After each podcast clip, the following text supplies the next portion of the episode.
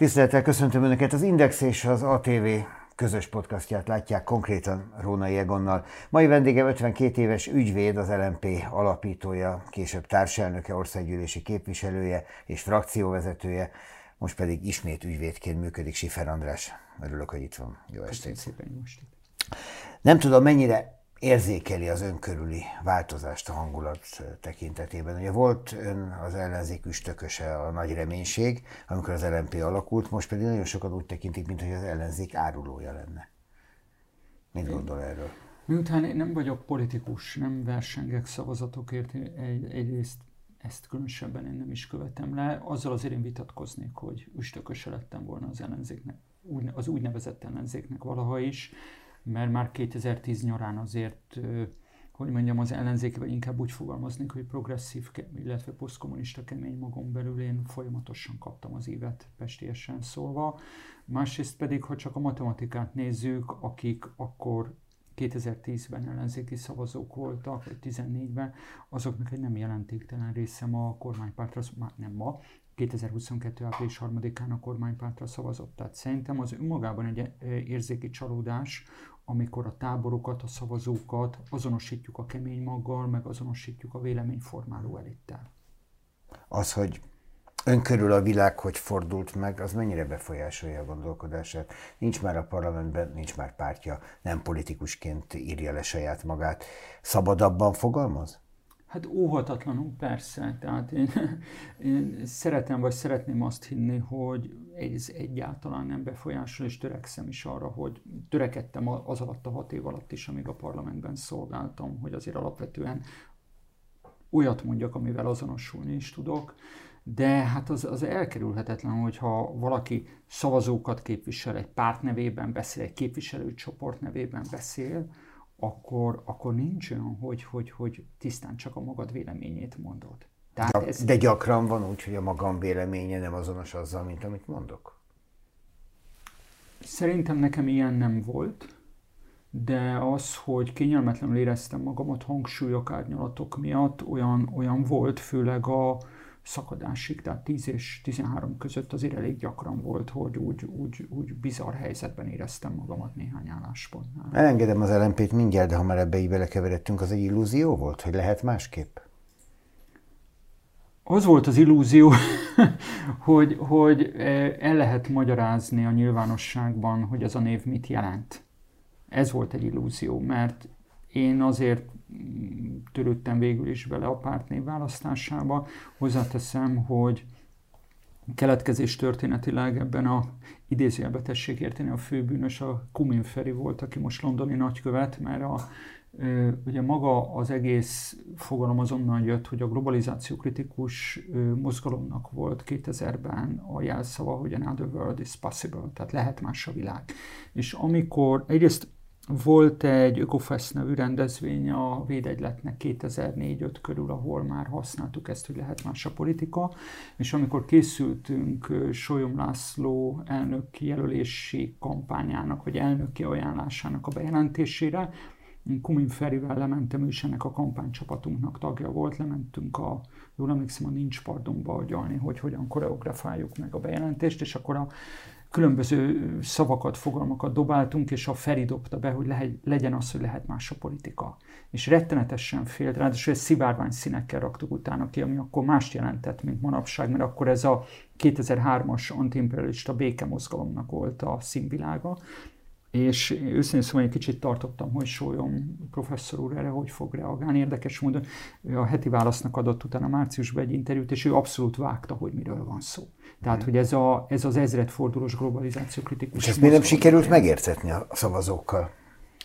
Azért nem sikerült megértetni, ha már ilyen történeti elemzésekbe belemegyünk, mert 2010-ben és én ezt nem akarom a Karácsony Gergőre kenni, mert ugyan ő volt a kampányfőnök, de én ebbe boldogan belementem. Mi gyakorlatilag egy, én úgy szoktam nevezni, egy műanyag kampányon jutottunk be. Tehát egy olyan taktikát választottunk, hogy lehetőleg legyen egy kontúrtalan éle annak, hogy LMP. Nem mondjuk meg egész pontosan, hogy mik vagyunk, csak legyen egy életérzés, amit sugárzunk.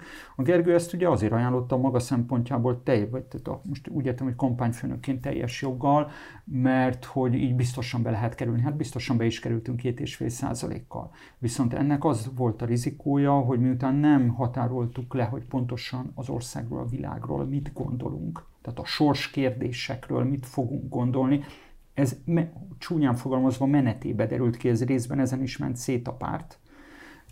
Még azok sem tudták, akik benne Persze. vannak, hogy mihez adják magukat Hát tulajdonképpen igazából. azt kell mondjam, mert menet közben alakult azt ki. kell mondjam, hogy igen, hmm. tehát hogy egy életérzést kínáltunk fel, ez tanulság a jövőben sok mindenkinek egyébként, és ennek a bőtje utána lett meg, hogy ebbe sok mindenki beleértett mindenfélét, Például nagyon nagy számban nem csak a szavazók, a tagok, sőt, akik aspiráltak vezető tisztségekre az LNP-be 2009-10 után, tényleg annyit gondoltak az egész, hogy ez azt jelenti, hogy lehet más a politika, tehát a szószoros Szó értelmében.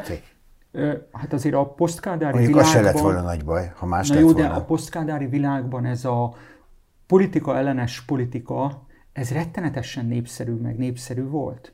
De hát ez sehova nem visz. Az, ami most zajlik a, a politikai térben, az ellenzéki térben, most beszéljünk erről, az mennyire izgatja, mennyire érdekli? Mennyire érdekli, mi van az LMP-vel, amelyik most érdekes módon a DK úszájába került látszólag? Teljesen elvesztettem az érdeklődésemet ez iránt. Én is csodálkozva hallgatom, hogy az LMP-nek a egyszemélyi megtestesítője folyamatosan velem foglalkozik mindenféle nyilvános megszólalásában. Őszintén szóval nem érdekel, mert... Ő Ungár látom, Péter lenne? Ő lenne. Nem tudom, miért kell neki állandóan velem foglalkoznia.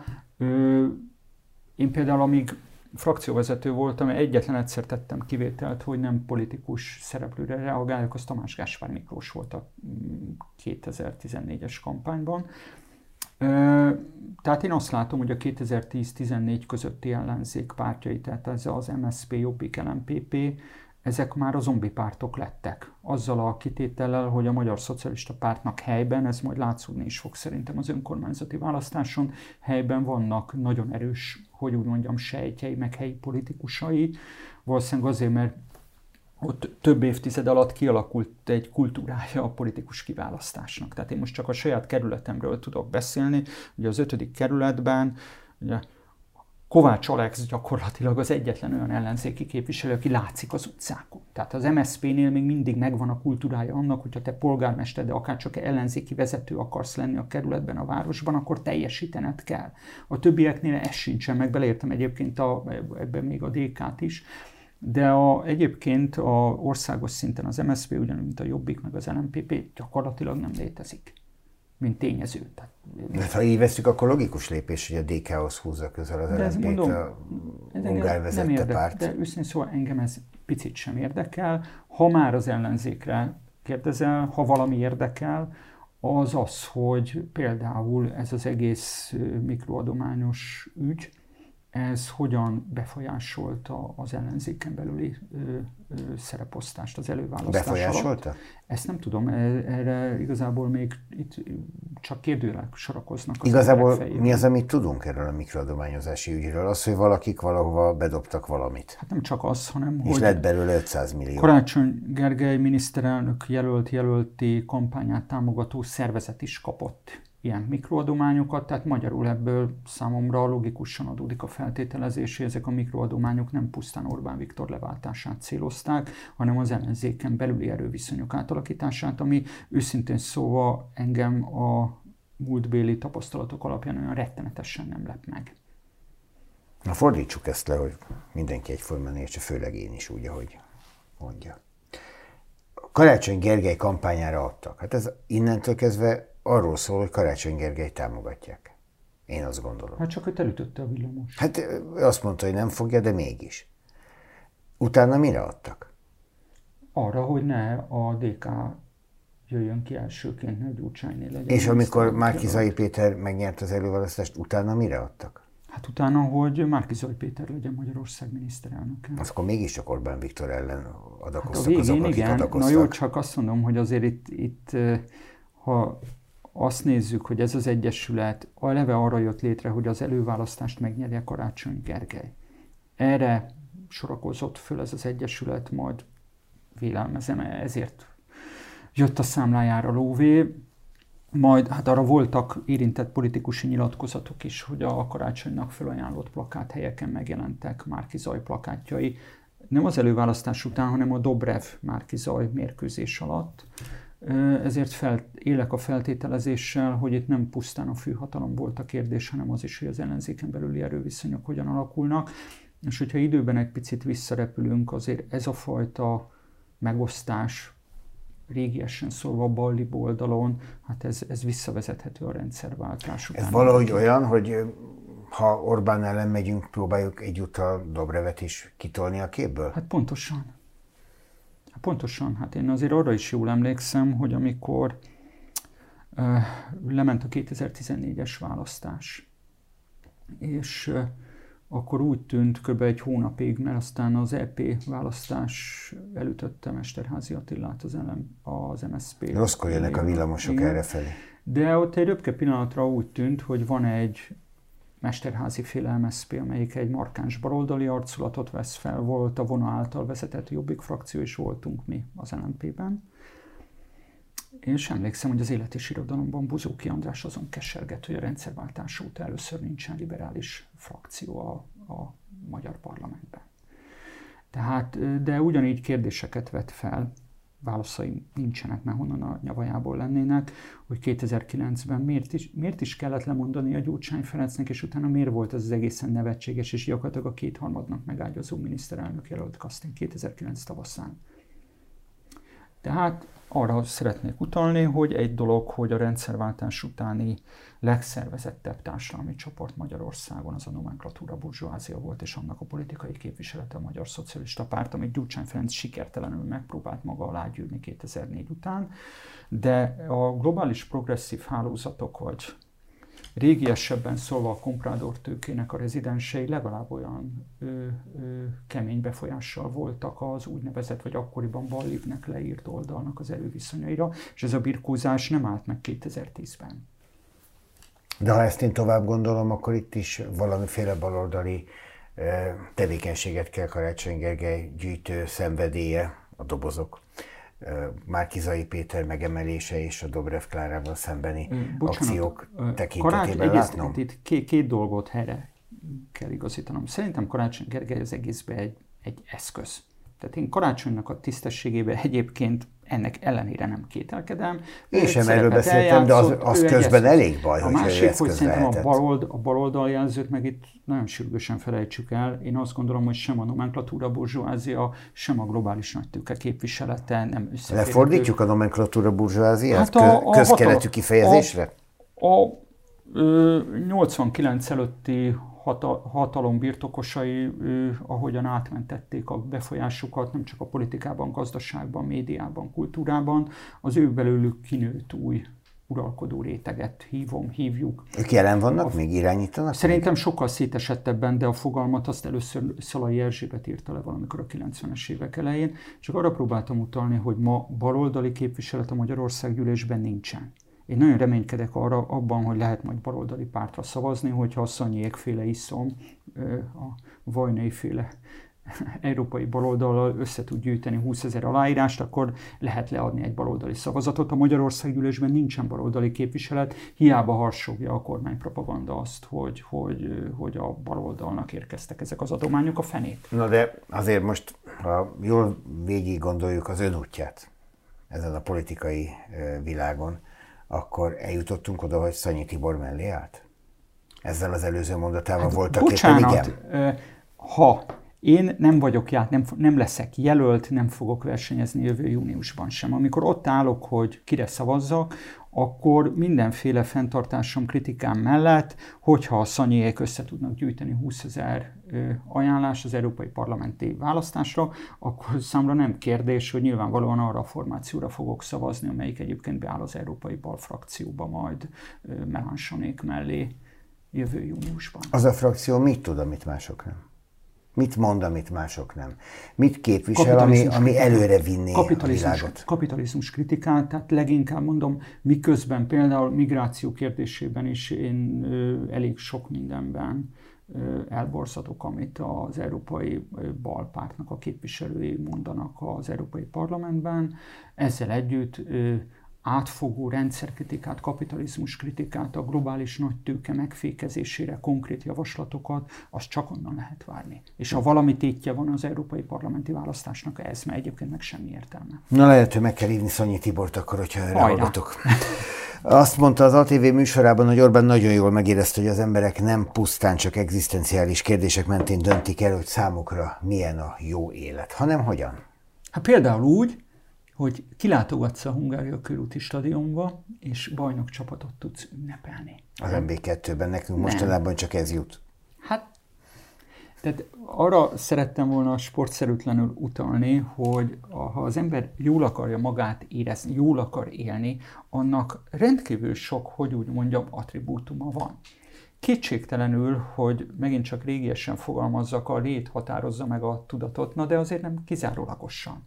Tehát ha már foci, ugye pont az a fura mondás jut az eszembe, hogy annak idején ugye úgy fogalmaztak, hogy a futball az a, szegé- a, futball az a szegények sportja, amit a gazdagok néznek. Ez már a nerben ez fordítottá vált, mert alapvetően a gazdag családok tudják futbolistává nevelni a gyereküket, és a szegények nézik ezt a sportot. Na de azért ahhoz, hogy valaki jól érezze magát, a, azért nagyon sok múlik azon, hogy a különböző társadalmi kötődései milyenek, és ebbe beletartozik az, hogy tud-e élményt szerezni, élményeket gyűjteni.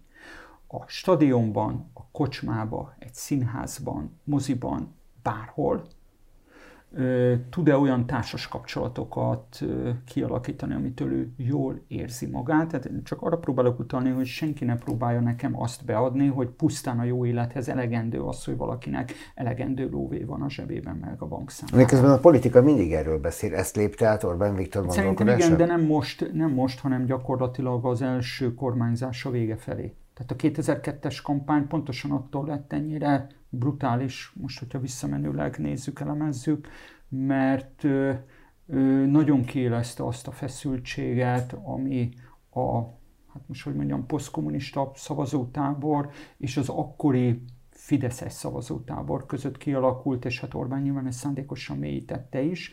Az egyik oldalon az ilyen spirituális jellemzők. Például az első kormányzása idején ugye ő elrendelte, hogy minden középületen a nemzeti zászló lobogjon. Egyébként ez minden európai országban így van.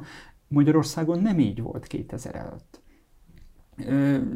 meg, meg volt ez a kokárda kampánya március 15-e után, és a többi, és a többi. Tehát, az mondjuk azért megkérdőjelezhető volt, ne. hogy ki a kokárda, föl is, és ki, én föl is háborodtam rajta, hogy, hogy ne akarjon kirekeszteni a nemzetből. Persze, csak a másik oldalon megjött az a nagyon materiális közelítés, amit Megyesi Péter egyébként kiválóan képviselt vele szemben a miniszterelnök jelölti vitában. Erre próbálok utalni, hogy független attól, hogy a 2002-es választásnak mi lett az eredménye, ott rajta veszett Orbán, de hosszú távon azzal, hogy Például a, a, ott volt a kettős népszavazás 2004. decemberében. Rövid távon az akkor már Gyurcsány vezette MSZP, vagy a kormányoldal nyert, hosszú távon ott is Orbán zsebelte be a hasznot. Tehát, hogy a nemzeti érzés, mint olyan, az megint csak egy olyan spirituális izé, ami, ami nem lefordítható forintokra, meg, meg, meg Csak ez azért furcsa, mert hogy ha az ember meghallgat egy ellenzéki politikust, akkor nem az érzések kapcsán kritizálja a kormányzatot, nem érzéseket próbál kelteni maga mellett, hanem rendre megélhetési problémákról, kisemmizésről, szakszervezeti gondokról, alacsony bérekről, és ehhez hasonlókról beszél. Valószínűleg azért, mert ez maradt a terepe. Tehát igazából nem hagyott neki a másik oldal, Orbán Viktor, igazán egy, egy másik területet, amin mozoghat, mert az foglalt. Hát én ezzel azért vitatkoznék egy kicsit, mert önmagában az, hogyha egy ellenzéki párt Főleg, hogyha egy baloldali párt, vagy egy magát baloldalinak feltüntető párt, próbál arra rámutatni, hogy egyébként az Orbáni buldózer hogyan semmisíti meg a szakszervezeteket. Most éppen ugye a foglalkoz, foglalkozás egészségügy, a soros, előtte a munkavédelmi oktatást nyírták ki két héttel korábban, és a többi, és a többi. Szerintem helyesen teszi a dolgát. A probléma az, és ez az, amit mi is elkövettünk hibát 2010 után már, mint a, a kezdő LMP, hogy nem az a probléma, hogy, sőt, az kifejezetten kívánatos, hogy ennek a rezsimnek a szélső oldali politikájára megpróbálod ráirányítani a figyelmet. A gond akkor van, hogy ha miközben a kormányoldal, a hatalom folyamatosan próbál, ezt nem tudom szebben magyarul kifejezni, próbál egy narratívát megfogalmazni. Tehát térben, időben, több dimenzióban megpróbálja a választót elhelyezni múltban, jövőben, hát lokálisan azt, azt és globálisan benne vagy egy történetben, amiben, amiben áramlanak a, a dolgok. az, hogyha az ellenzéki pártok, és mondom, én magam is elkövettem ezt a hibát 2010-ben is után, uh-huh. Pusztán szakpolitikai kérdésként beszélnek például a munkajogi védelem, a munkavédelem szétveréséről, és ezt nem próbálják meg valamilyen történetbe ágyazni. Ellenzéken belül ma azt látom, hogy egyedül a mi hazánk tesz Független attól, hogy az ember mit gondol róluk, a mi hazánk tesz kísérletet arra, hogy ugyanezt a narratíva építést produkálja amit a Fidesz produkál. Zavarban lesznek a nézőink, úgy is vádolják azzal, hogy a mi hazánk oh, szekerét tolja. Most persze, Szanyi Tibortól a mi hazánk van, jutottunk. Azért az két Csak különböző azt mondtam, hogy Szanyira, szavaz, Szanyira szavazni. Ja, jó, oké. Okay. ez nem minden. A mi hazánk, na, ha ebben benne vagyunk, a mi hazánkkal voltak éppen milyen a kapcsolata? Hát én egészen meghökkentem, amikor ebből egy ilyen turbulencia keletkezett, hogy állítólag a tanácsadójuk vagyok, mert ugye nekem a foglalkozásom, hivatásom az, hogy ügyvéd. Na most a mindenféle számviteli szabályok alapján én nyugodtan kiállíthatok számlát jogi tanácsadásról is. Tehát, hogyha bejön valaki az irodámba és kérdez két mondatot mondjuk arról, hogy nem tudom, hogyan rendezzen egy szomszédjogi vitát, azt jogi tanácsadásnak hívják. Na most ehhez képest... Beballagott egy mi hazánkos nem, politikus? Nem ballag, tehát pontosan ezt akarom mondani, még csak nem is jogi tanácsadásról mm, állapodtam meg velük, jogi képviseletről. Három peres és egy nem peres ügyben. Most jogi képviseletet utána átmaszkírozni, mint hogy én politikai tanácsadójuk lennék, ez finoman szólva nem éppen valósághű csúsztatás. Ad valakinek politikai tanácsot? Nem, de nyilvánvalóan vagyok beszélő viszonyban a különböző ö, ma is hivatásos politikusi pályát űző személlyel, akikkel szoktam beszélgetni a legkülönfélebb formációkból. De mondom, a történet azért vicces, mert Pár hónappal korábban én dékás voltam, de képviseltem a főpolgármestert is perben, képviseltem Szanyit meg Vajnait is különböző perekben, mint hogy Bárándi Gergőt is, amikor ő még képviselő volt és nem ment vissza ügyvédnek. Tehát nem, nem, ért, nem értem a fennakadást. Az más kérdés, és ez, erre, ezért nem engem kell felkérdezni, hogy miért van az, hogy, a mi hazánk meccsinbe, adott esetben a végrehajtó maffiával, adott esetben az állambiztonsági fel, múlt feltárásával kapcsolatban, adott esetben a Big Tech ö, ö, ö, cégeivel szemben. Ezt miért nem vállalják fel más, főleg magukat előszeretettel baloldalinak nevező formációk? Szuverenitásvédelmi törvény meglepő módon azt mondta, engem meglepett, hogy nem azzal van a baj, hogy van ilyen törvény, hanem azzal, hogy nem elég erős, és hogy az Európai Uniónak magának nincsen egy ilyenje milyennek kellene lennie egy jó védelmi törvénynek, meg megbarátkozunk ezzel a kifejezéssel? Hát először is ugye az egész történet az ebből az úgynevezett mikroadományos botrányból jött. Én akkor az Indexen írtam is egy hosszas cikket, amiben én azt is kifejtettem, hogy szerintem milyen törvénymódosításokra lenne szükség, hogy a kiskapukat bezárják ott én talán felemlítettem a választási eljárási törvényt, de megemlítettem hangsúlyosan a párttörvény és a kampányfinanszírozási törvény módosítását. Most ehhez az utóbbi kettőhöz hozzá se nyúl ez a törvényjavaslat. Én azt látom, hogy van egy hatalmas csinadratta, tehát ez is egy kommunikációs politikai termék, fölállítanak egy hatóságot, hogy minek azt nem értem, ennek pontosan annyira nincsen semmi értelme, mint a Európai Unió által lediktált integritás hatóságnak semmi szükség plusz hatóságú, főleg olyan hatóságokat létrehozni, amik egy kormányváltás esetén is változatlan vezetés mellett működnek tovább egy mély állami struktúraként. Ez kifejezetten veszedelmes. Bár most éppen az integritás hatóság meglepő, meglepő lépéseket tett bizonyos ügyekben. De nem, tehát az ügyészségnek kéne ellátni a feladatát, meg a számbevőszéknek pont. Na de visszatérve a szuverenitásvédelmi törvényhez, szerintem nagyobb a füstje, mint a lángja, mert a kívánatos kiskapok közül gyakorlatilag egyetlen egyet csuk be, hogy valóban önkormányzati választásokon az ö, rendszerváltás óta elindulhatnak egyesületek is, nem csak pártok.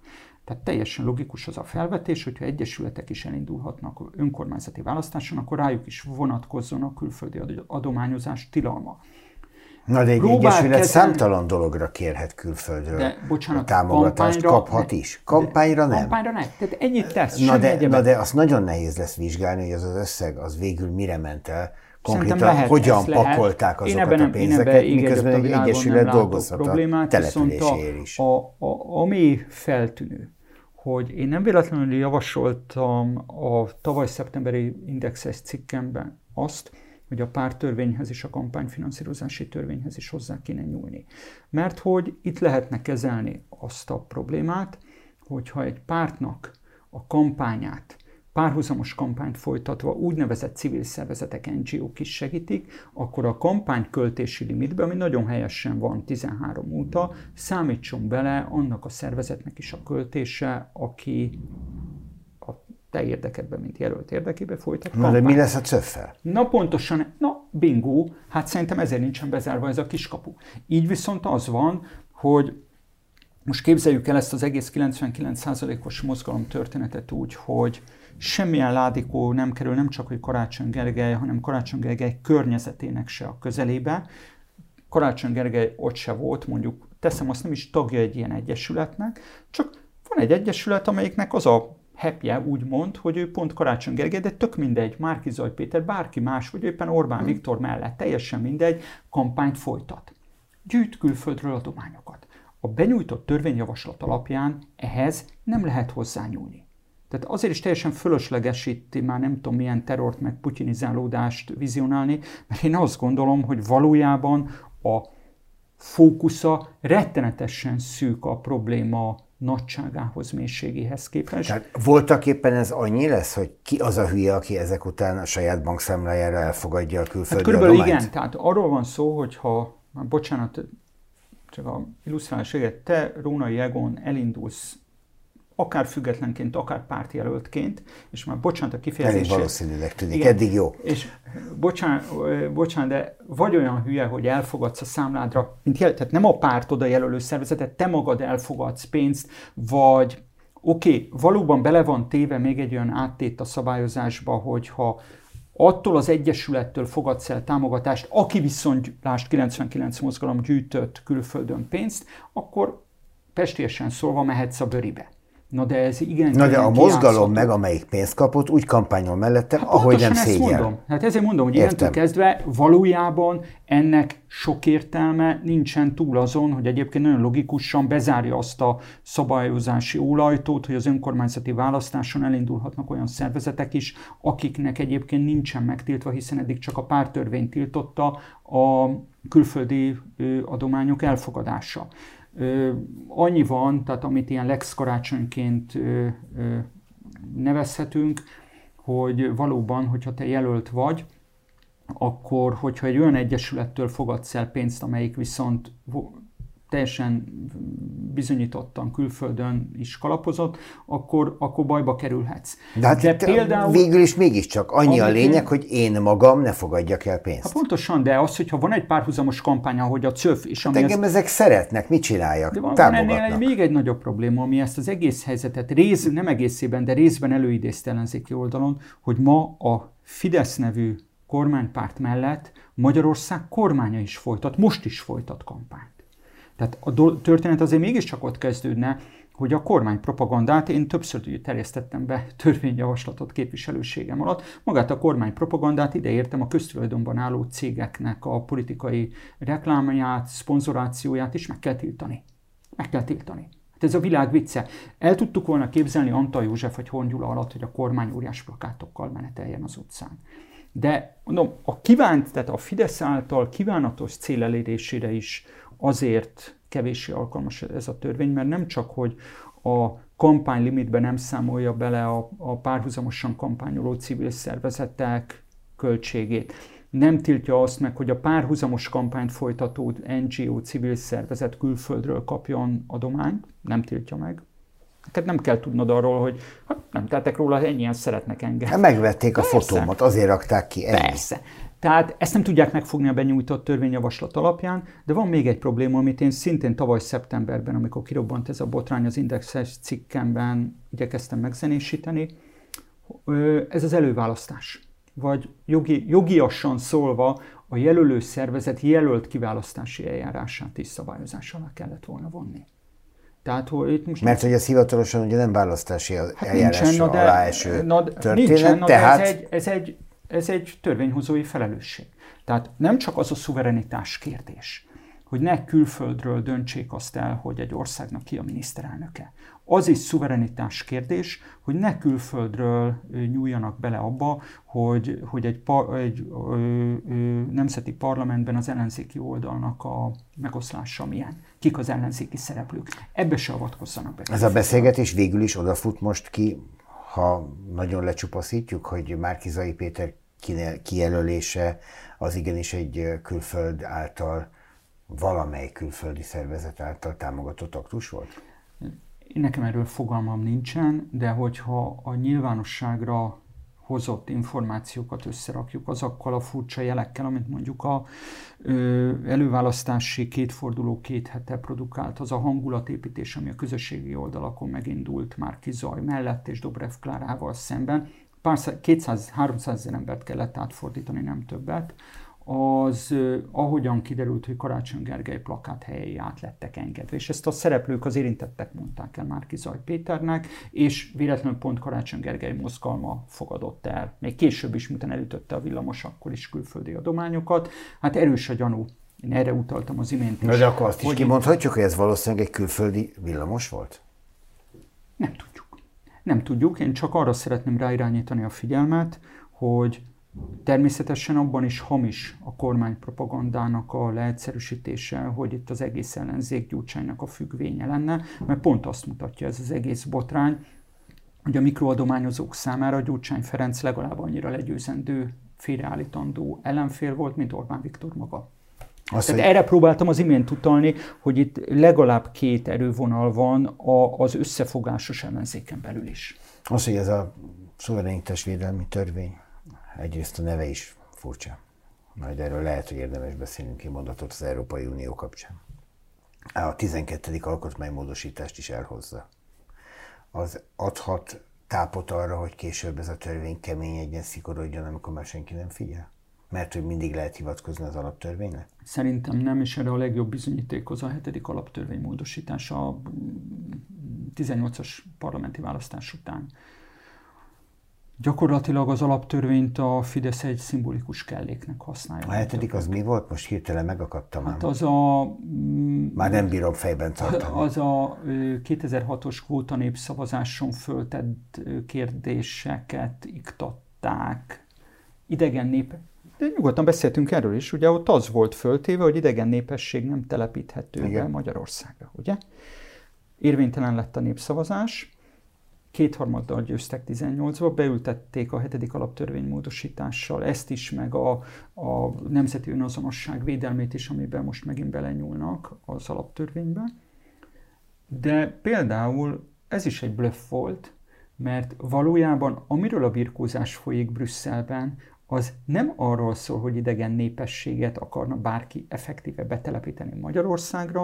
A 16-os vita arról szólt, hogy a menedék eljárások lefolytatását osztják szét az unió tagállamai között. Tehát magyarul csak azt akarom mondani, hogy ez is azért volt egy szemfényvesztés, egy bluff, mert hogyha Orbán Viktor és kormánya nagyon szorul, és kénytelen beadni a derekát, és oké, okay, átvesszük bizonyos eljárásoknak a lefolytatását szegény olaszoktól mondjuk, akkor nem, egyáltalán nem sértette volna meg az általa módosított alaptörvényt. Jó, de ezek Tehát az alaptörvény módosítások hogy... nagyjából mind arról szólnak, hogy meg vagyunk védve, gondoskodva ez a, vagyon Ez a politikai hm? színháznak a része, amit négy évről négy évre állandóan újra hangol a Karmelita, vagy most már a Karmelita, de nekem az a problémám, hogy szuverenitásvédelmi szempontból valójában az alaptörvénymódosítások is súlytalanok. Mert egyrészt maga, ugye ebbe azért elrejtették a digitális azonosítót is, ami éppenséggel nem a szuverenitást védi, hanem sőt, tehát az, ez hát szám... ott mi magunk mondunk le, nem a nemzet, hanem mi egyenként mondunk le bizonyos de, jogainkról. De a, ami a legnagyobb bűne a 2010 utáni rezsimnek demokrácia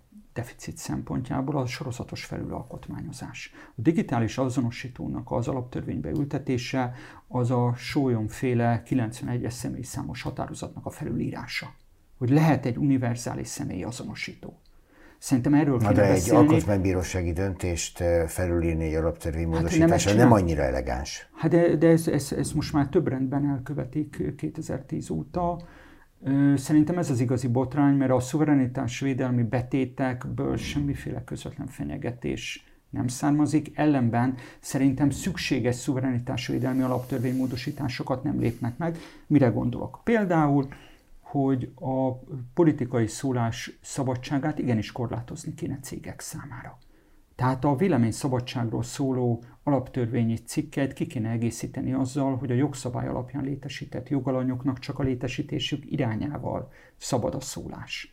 Tehát magyarul egy cég ne avatkozzon bele társadalmi kérdésekben, ne folytasson politikai kampányt. Ezzel szemben azt mondanák, bocsánat, mert jön a kettő, ezzel szemben azt mondanák, hogy a társadalmi szerepvállalás, a társadalmi felelősségvállalás egy cég működésének alappillére. Miért ne szól Szerintem meg, meg nem alappillére. Az alappillér az, amit a társasági törvények, vagy Magyarországon ma már a polgári törvénykönyv előírna. Ez az alappillér. Egyébként meg egy cég adózzon és tartsa be a törvényeket. Ne akarjon engem érzékenyíteni. Ne akarja érzékenyítő kampányokba beburkolni mondjuk a foci elbét vagy a foci VB-t. Erről ez a véleménye? Az jó, csak akkor ne, nem is fog támogatni ügyeket, amiknél viszont az ügyek rászorulnak céges támogatásokra, mert sok helyen az állam nem teszi. Csak én meg azt gondolom, hogy egy tőkés vállalkozás az alapvetően a profit logikával hoz meg döntéseket, tehát hogyha neki adózási szempontból, vagy marketing szempontból megéri úgymond jótékonykodni, akkor ez továbbra is fogja De azt csinálni. nem tiltaná meg azzal, hogy ne avatkozzon társadalmi folyamatokba? nem, az, hogy re, re, például reklámkampányokat csináljon. Tehát egy társadalmi reklámkampányt csináljon, egy Coca-Cola vagy egy BMW,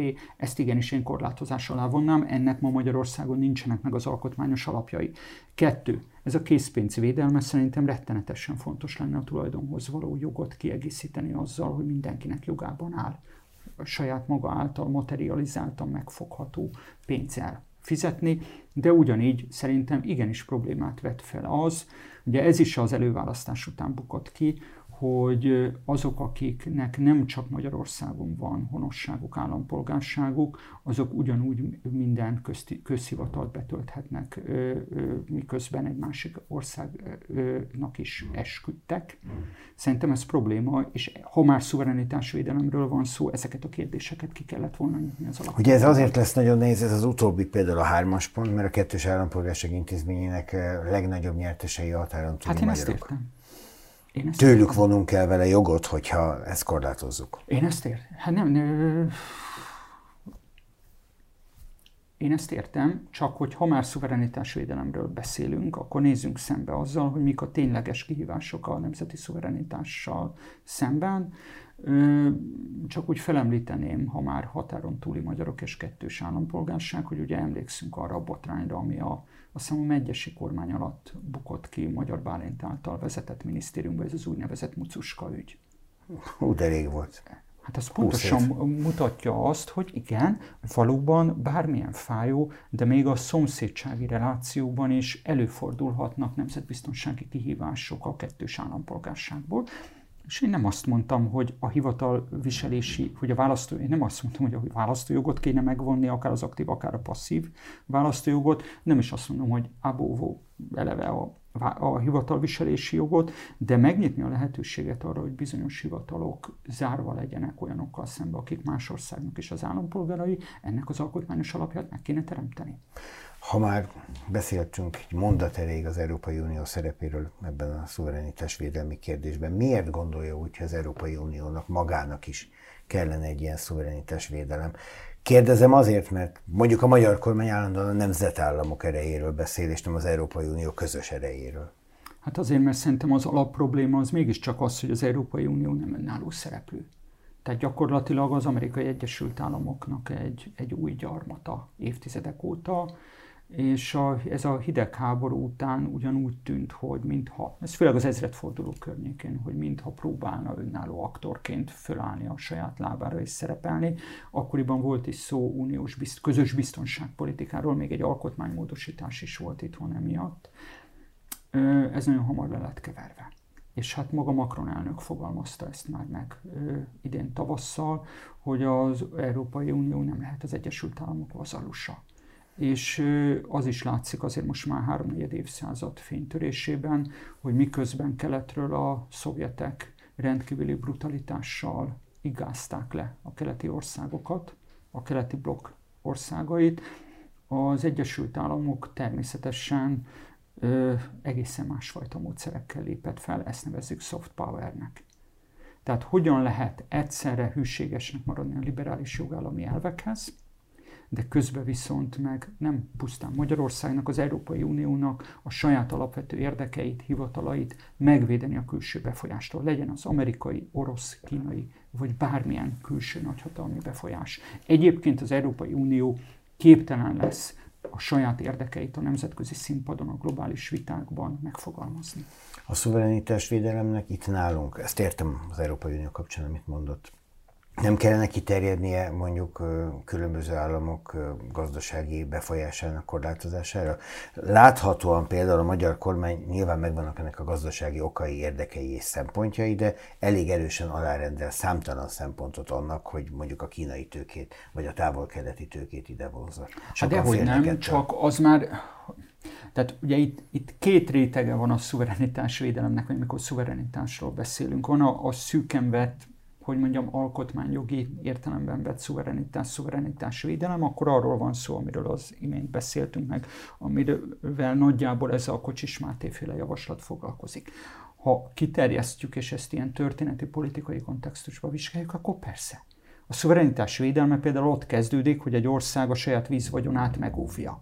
A szuverenitás védelem ott folytatódik, hogy egy ország, amelyiknek a termelő kapacitásait 30 évvel ezelőtt porig rombolták, azokban a szektorokban is, élelmiszeriparra gondolok elsősorban, de nyugodtan beszéltünk a textiliparról is, ahol a KGST-n belül voltak komparatív előnyeink, akkor például a krízis helyzeteket, 20 tavaszára gondolok, arra használja fel, hogy ezt elkezdje újjáépíteni.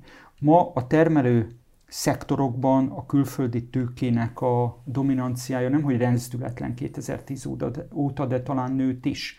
Ott folytatódik a szuverenitás védelem, hogy egy kormánynak nem az a gazdaság stratégiája, hogy minél mélyebben beágyazza az országot a nagy globális ellátóláncokba, hanem megpróbálja a helyi gazdaságot erősíteni, például azért, hogy a globális inflációs nyomás ne nyomja agyon a magyarokat. Hát éppen a Covid idején erről egyébként a kormány is sokat beszélt, ugye Jó, itt mindenféle de az, hogy, elindulását Na de ebből nem lehet, még, még az oltóanyag, még a még eléggé se, képes hírű oltóanyaggyártervből se lett semmi. Így van, az Debrecenben lett volna, de semmi ö, se lett belőle. Ö, és, és igen, ott folytatódik, hogy egy szuverenitására nem csak büszke, de a szuverenitását védő ország az nem egyenlő közelségbe akar kerülni a különböző impériumokkal, hanem egyenlő távolságra kíván maradni. Nem csak Washingtontól, Moszkvától, meg Pekingtől is. És ö, nyilván a szuverenitás védelemnek, ahogyan ö, kulcsfontosságú elem az élelmiszerön rendelkezés, tehát, tehát soha ne kerüljünk olyan helyzetbe itt a Kárpát-medencében, hogy, hogy, hogy élelmiszerből behoz, tehát alapvető szükségleti cikkekből behozatalra szoruljunk. A másik nagy lábazata a szuverenitásnak az az energiafüggetlenség. És a kormánynak az elmúlt 13 éves politikája pont nem oda mutat, hogy energiaszuverenitást kívánna megteremteni. Tudni, az nem energia, a, maga a több lábonálás, hogy több külső csatornából próbálunk energiát behozni, az pont nem a függetlenséget jelenti.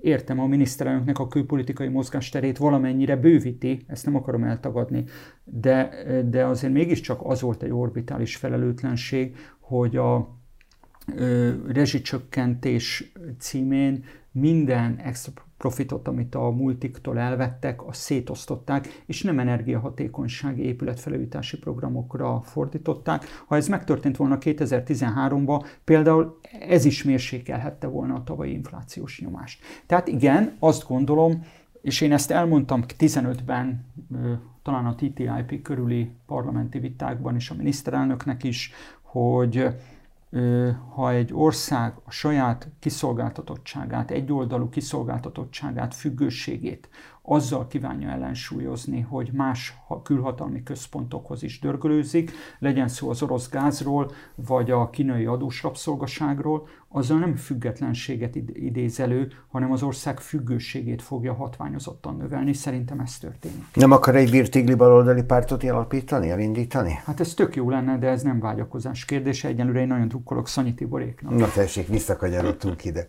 Hát akkor ez üzenet a baloldaliaknak, hogy találnak maguknak pártot. Egy lehet, lehet, hogy Schiffer András is ott fogják találni. Nem, nem fognak ott találni nem? most. Ez biztos, hogy Nem fog én, politizálni újra? Hát ez is politizálás, hogy most itt vagyok, meg megírom a magam gondolatait, de én rövid távon nem nagyon látok arra teret, hogy, hogy érdemes lenne nekem pártpolitikába visszacsatlakozni. Könnyen lehet az is, hogy aki már, hogy mondjam, megégette magát a ö, személyi viszonyokban,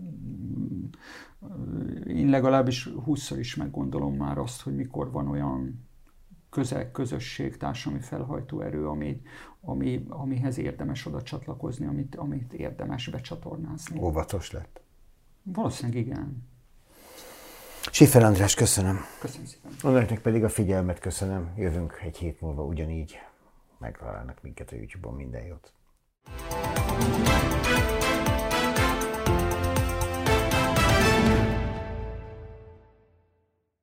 A műsor a Béton partnere.